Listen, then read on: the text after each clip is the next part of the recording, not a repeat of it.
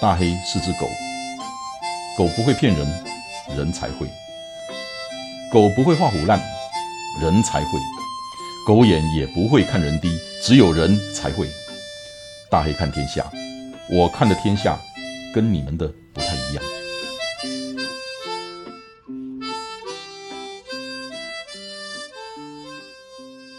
大家好，我们今天聊一个很有意思的话题。不久之前，有个年轻朋友，他家的孩子问我，他应该读什么样的书？那个小朋友大概在念大学或是大学刚毕业的那个阶段，我一下子被他问住了。一方面，我没有资格去告人告诉人家该读什么样的书，可是我又想，嗯，该给一个什么样的建议？因为我自己真的从读书，呃，获得了很多很多的东西。那么就做个盘点吧。我今年六十多岁，如果我从出生开始，每十年为一个阶段盘点一下，我都读了什么样的书，或许对他会有帮助。那么我就稍微整理了一下。我念小学的时候，那时候家里条件并不好，不可能有买书的钱。我家邻居有两个兄弟。一个跟我同年级，另外一个是他哥哥，他爸爸妈妈都是我们学校的老师，呃，姓陈，对，也姓陈。爸爸妈妈每天从学校借书回来给他两个小孩看，不过他两个小孩不看，都是我在看。那个时候每天就是去他家把书借回来看，然后看完了，他们就跟爸爸妈妈说看完了，然后爸爸妈妈又借新的书回来给他们看。那个时候我看了什么东西呢？呃，什么七侠五义啦，什么包公传啦，呃，吴蜀闹京都啦，就是那个包公的那个什么那个吴蜀，江南吴蜀，对，大唐英雄传啦，封神榜啦，水浒传啦，西游记啦，这些东西就是故事，就是故事书。这些东西没有什么道理，可是他讲了一些所谓的普世价值，就是。忠孝仁爱、父慈子孝，这些普世价值，所以我小学看的最多的就是这些故事书。那个时候的漫画，我们那时候叫昂阿翠，就是诸葛四郎、曾平，然后大婶婆、老夫子，就是这些漫漫画书。所以在你说这些书里面，我得到什么？没有，真没有什么。就是，可是就是那些故事。在那么小的年纪的脑海里面，就奠定了这些所谓的普世价价值观的东西。然后到了国中也一样，我表哥表姐就住我家隔壁，那时候搬到罗东了，啊，搬到台中了，跟他们家借什么？借《基督山恩仇记》啦，什么《钟楼怪人》啦，《简爱》啦，《咆哮山庄》啦，《孤星泪》啦，《悲惨世界》啦，这些西方的文学。那个时候，我开始体会到。好人也会做坏事，坏人也有好的一方面。这个是跟我在国小的时候所念的故事书、所读的故事书不一样的。在我们中国传统文学里面，好人就是好人，什么都是好的，放放的屁都是香的。可在我国中念的这些书里面，发现，嗯，人性并不是这个样子，所以开启了我另外一扇窗。念国中的时候有升学压力，那我运气还算不错，在自由班里面，所以升学压力也不知道是好运还是坏运了，反正升学升学压力很大，呃，也是运气好，呃，考了一个不错的高中，那时候考的分数不错了，可是那个高中坦白说，唯一好的台中二中，那时候的台中二中跟现在我不知道怎么比，可是那个时候学校唯一好的一个是什么东西？学校不管我们，我记得那个校长姓孙，叫孙鸿章，他是北大毕业的，所以我念的高中学风不能讲学风，那风气非常的自由。一般的高中生是三个礼拜理一次头发，我们一定是四个礼拜。啊，而且我们一定错开跟别的学校理发的时间，所以我们学校的学生在外面头发都比人家长，啊。不过学风真的很开放，在那个阶段，我开始接触了叔本华，接触了尼采，然后古希腊罗马的那些哲人，苏格拉底、亚里士多德那些哲学的东西。那时候开始读《我思故我在》，所以那个时候的接触范围就很广了。从这些西方的哲学家，到金庸、古龙、倪匡的小说，然后三岛由纪夫、琼瑶都读。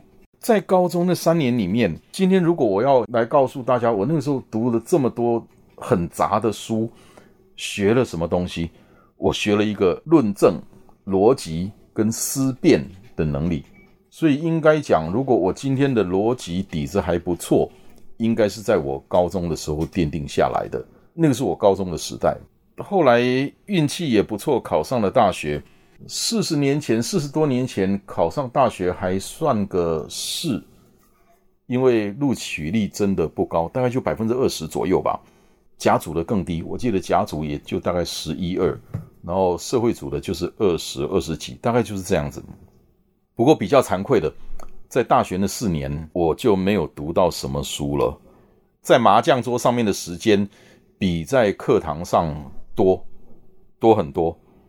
然后呢，如果勉强说我大学四年学了什么东西，应该讲那四年我也都在外面工作，所以我比。同学早点进入了社会大学，让我读了《社会》这一本书。那另外一个收获是，我在大三的时候没有地方住，混进了学校的研究生宿舍，是一位我的大学长收留我的。那些研究生、博士生每天晚上就是在聚在谁的宿舍里面讨论时事、讨论哲学、讨论很多方面的问题。那个是让我。发现了自己的无知，发现了自己的渺小。他们谈的东西都是我不懂的，我插不上嘴的。而且呢，勉强要插上嘴了，就觉得自己很丢脸，因为发表的那些言论跟人家根本不在一个层次上面。所以那个时候让我最大的收获就是发现了自己的无知。我还记得是我大三那一年，就一九八一年，《天下》杂志创刊了。在那一年之前呢，台湾有的杂志是什么呢？呃，读者文摘、电视周刊。你们现在大概不知道电视周刊是什么东西，你可以上网搜一下。电视周刊里面最主要的内容，第一个是那一个礼拜的电视节目表，然后再来就是一些影歌星的介绍啦，电视节目的宣传评论啦，大概就这些东西。所以那个时候。大概最畅销的就是一个是电视周刊，然后是读者文摘，所以台湾第一本好杂志是《天下》杂志，就一九八一年创刊。那那个时候，因为我住在那些研究生宿舍里面，所以经常呃有这些杂志可以借借来看。所以这个是我在大学的时候也比较惭愧，没有读到什么书，可是收获也很大的。那两件事情，一个是知道了自己的无知跟渺小，另外一个就是到从《天下》杂杂志让我开始接触到商业也好，或者是评论性也好的这些台湾本土的这些杂志开始出来。然后二十二岁大学毕业，我才想到我前几天在 FB 抛了一张照片，我穿着衬衫打着领带，现在想起来那是二十二岁。怎么看起来那么操劳？如果比起现在的大学生，真的是操劳。其实我那时候就老起来了，呃，所以到现在也也没有再怎么老了啦。就是唯一改变的比较多的是头发比较少了，呃，肚子比较大了，大概就这样子吧。那个时候我大学毕业了，我继续读《天下》杂志，那个是我读的最多的，一直到。大概十年前、十几年前，我才停止订阅。那我还记得《天下》杂志的业务打了好几次的电话跟我说，都已经是这么久的订户了，为什么要停？很可惜，种种这些，呃，希望我续订，也给了我很多的优惠。呃，我还是决定停了。为什么？因为我总觉得这些杂志的报道已经偏于表面化了。不知道是他们进步的少，我进步的多，或者是看的多了。因为我发现《天下杂志》也好，《商业周刊》也好，你如果看他五年前报道的那些公司，五年前、十年前报道的那些公司，现在还在的可能没有很多了。那也就是说，都很表面，深度都不够了，所以我就不再看了。那刚开始工作那些年呢，工作非常的忙碌，真的非常忙碌。可是那一段时间也是我看最多书的时候，看很多的商业书籍，像那个时候日本第一啦、第三波啦、什么 Z 理论啦，还有那个时候我迷上了推理小说，从本格派的松本清张，他的那个杀之器，然后专门写火车杀人事件的西村金太郎。这那个时候大概有翻成中文的日本推理小说，我都看了，都读了，然后甚至把那个西方的那些推理小说的鼻祖有翻译成中文的，我大概都读遍了。对我前后算一算，我迷了七年，然后迷上了密室杀人，专门研究密室杀人。不要得罪我，我真的研究了七年的密室杀人，我还研究了怎么样毁尸灭迹。别再给我讲，这个讲了，但红红丢去啉咖啡。那个是在我二十多岁到三十岁这段这个阶段读的书，应该讲杂书就读得多了。那么三十岁到四十岁、四十出头岁那一段时间，是我读的书最广泛的部分。那个时候我刚为人父，到现在印象还很深刻的书叫做《窗边的小豆豆》，日本作家黑柳彻子所写的。那个时候，这本书《窗边的小豆豆》跟人本教育基金会的一些丛书，影响了我对小孩的教育观念非常大。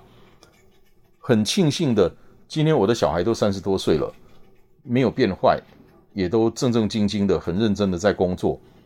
我想，如果说我对他们的教育能够算上一笔的话，《窗边的小豆豆》这个书居功绝伟。那我很愿意推荐给大家，尤其为人父母的去看一看。然后在那个时候，在公司里面，我开始升为主管了。我学戴明博士的管理哲学，我学统计品管，我学一个犹太裔以色列犹太裔的物理学家 Doctor Eli Gored 那个书目标，也就所谓的制约理论。那我学田口玄一博士的实验方法。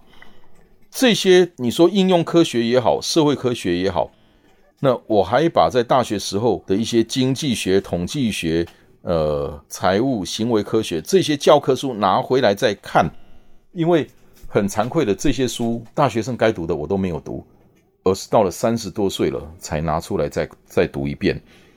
那个时候读的书非常多，包括什么第五项修炼，很硬的。那时候读的都是这些很硬的书，那十多年。呃，在我那个三十多岁那个时候，我学了一个东西叫卡内基训练，就是 Dale Carnegie 他的那个沟通、沟通与人际关系的这个训练，他一样有丛书。这个东西帮助我最大。以前那时候我管工厂，以前我们老板叫我叫托呼亚，他说我的脸只要不笑就很难看，我站在工厂门口，不会有人敢从我面前走过去，这是他们讲的。那我不知道，我那时候真的是这个样子。我跟人相处真的不好，所以其实很多事情做起来都是事倍功半。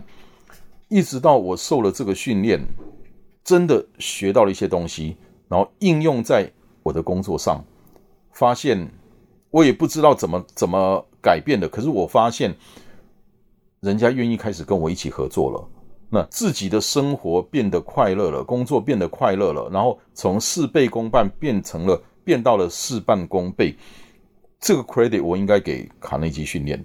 那个时候教我课的丁老师、廖老师，那如果刚好你们有听到的话，在这里跟你们深深的一鞠躬，谢谢你们，你们改变了我的后半生。所以卡内基训练这个课很值得去上。四十岁以后，我的工作从制造改变到了行销、市场这个部分了。我的思维模式也完全转变了，从制造的思维变成了是市场的思维、行销的思维。所以在那个时候，我读的书基本上都跟行销、跟销售、跟市场有关系。像那个科斯勒的那些书啦，读的非常多。然后那个时候我已经不再看《天下》杂志了，也不看《商业周刊》了，因为我觉得太表面了。那个时候读什么？读《哈佛商业评论》，读《经济学人》。我记得《哈佛商业评论》那时候还没有中文版，所以我是硬啃硬啃的。我记得那是双月刊吧，每一期真的是硬啃，从一本双月刊读不到百分之十，一直慢慢的、慢慢的，一本书可以读通百分之七八十，真的是硬啃出来的。不过让我在很多观念上跟以前完全不一样了，让我的视野扩大了很多，而且。在这两本杂志上面发表文章的那个水准、那个深度，真的跟以前我读的那些杂志、那些周刊完全不一样。所以四十岁，我从三十多岁读的那么多社会科学、应用科学的东西，一直到四十多岁的时候读的是在商业市场上面很顶尖的一些文章文献，这个是改变很大的地方。然后到了五十岁以后呢？我的工作也从实体的销售转到虚拟销销售，也就是进入了电子商务的领域。其实我发现逻辑都一样，你一样要把客人当一回事，你一样不要骗人。那它的逻辑都一样，可是不一样的是什么东西？不一样的是它的 scale，它的规模变大了，因为没有边界了。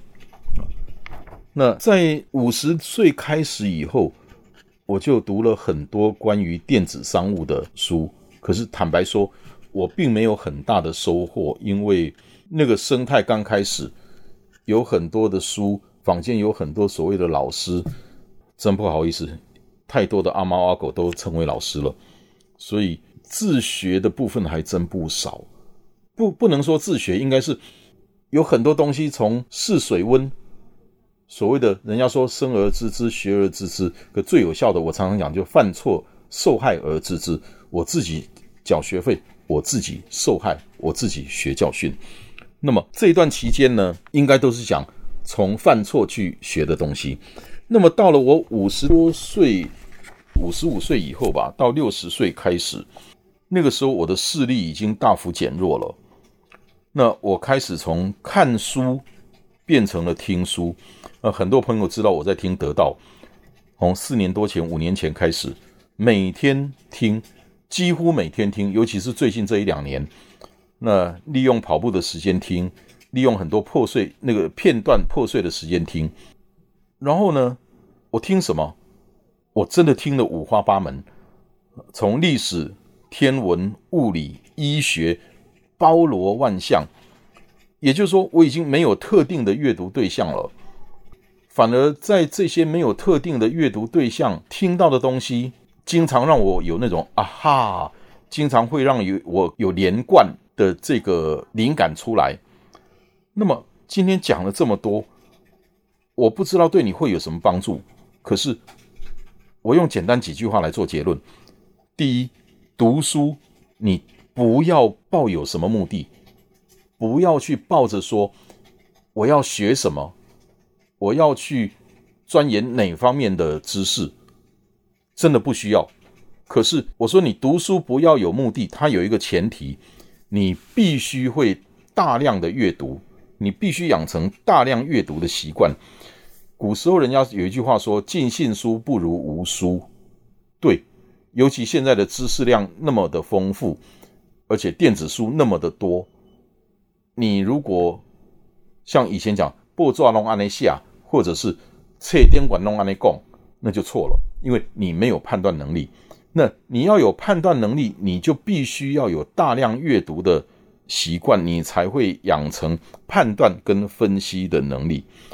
我举个例子，我考考你们，金庸小说多多少少都读过，在《神雕侠侣》里面，那个杨过，那个少了一只手背之后，他使一套剑法叫做独孤九剑，对不对？那另外一部，那部叫做《笑傲江湖》。《笑傲江湖》里面的令狐冲，他也使了那一套同样的独孤九剑，同样的剑法，同样的剑谱，杨过使出来的独孤九剑是大开大合，然后只求攻不求守。可是令狐冲使出来的独孤九剑是非常的绵密，攻守兼具，你根本攻不进去。可是他在防守的中间，他会去做攻击。为什么一套剑法，同样的一本剑谱？两个人使出来是完全不一样的风格，你有考虑过吗？你有思考过这个事情吗？呃，我今天不给你答案，你自己去想一想。你如果有大量阅读的习惯，你会有观察跟洞察，也就是思考的能力，在各个不同领域的知识里面，你才会真正去融会贯通，你才真正会创造出你自己的灵感，那种啊哈的东西。谈到这里，今天这一集我不知道对大家有没有帮助。如果你要问我，那接下来我会看什么样的书？不知道，我真的不知道。希望再过个三五年，我还能够再回来跟大家讲一下同样这个话题。好，今天我们的节目就到这里，谢谢大家。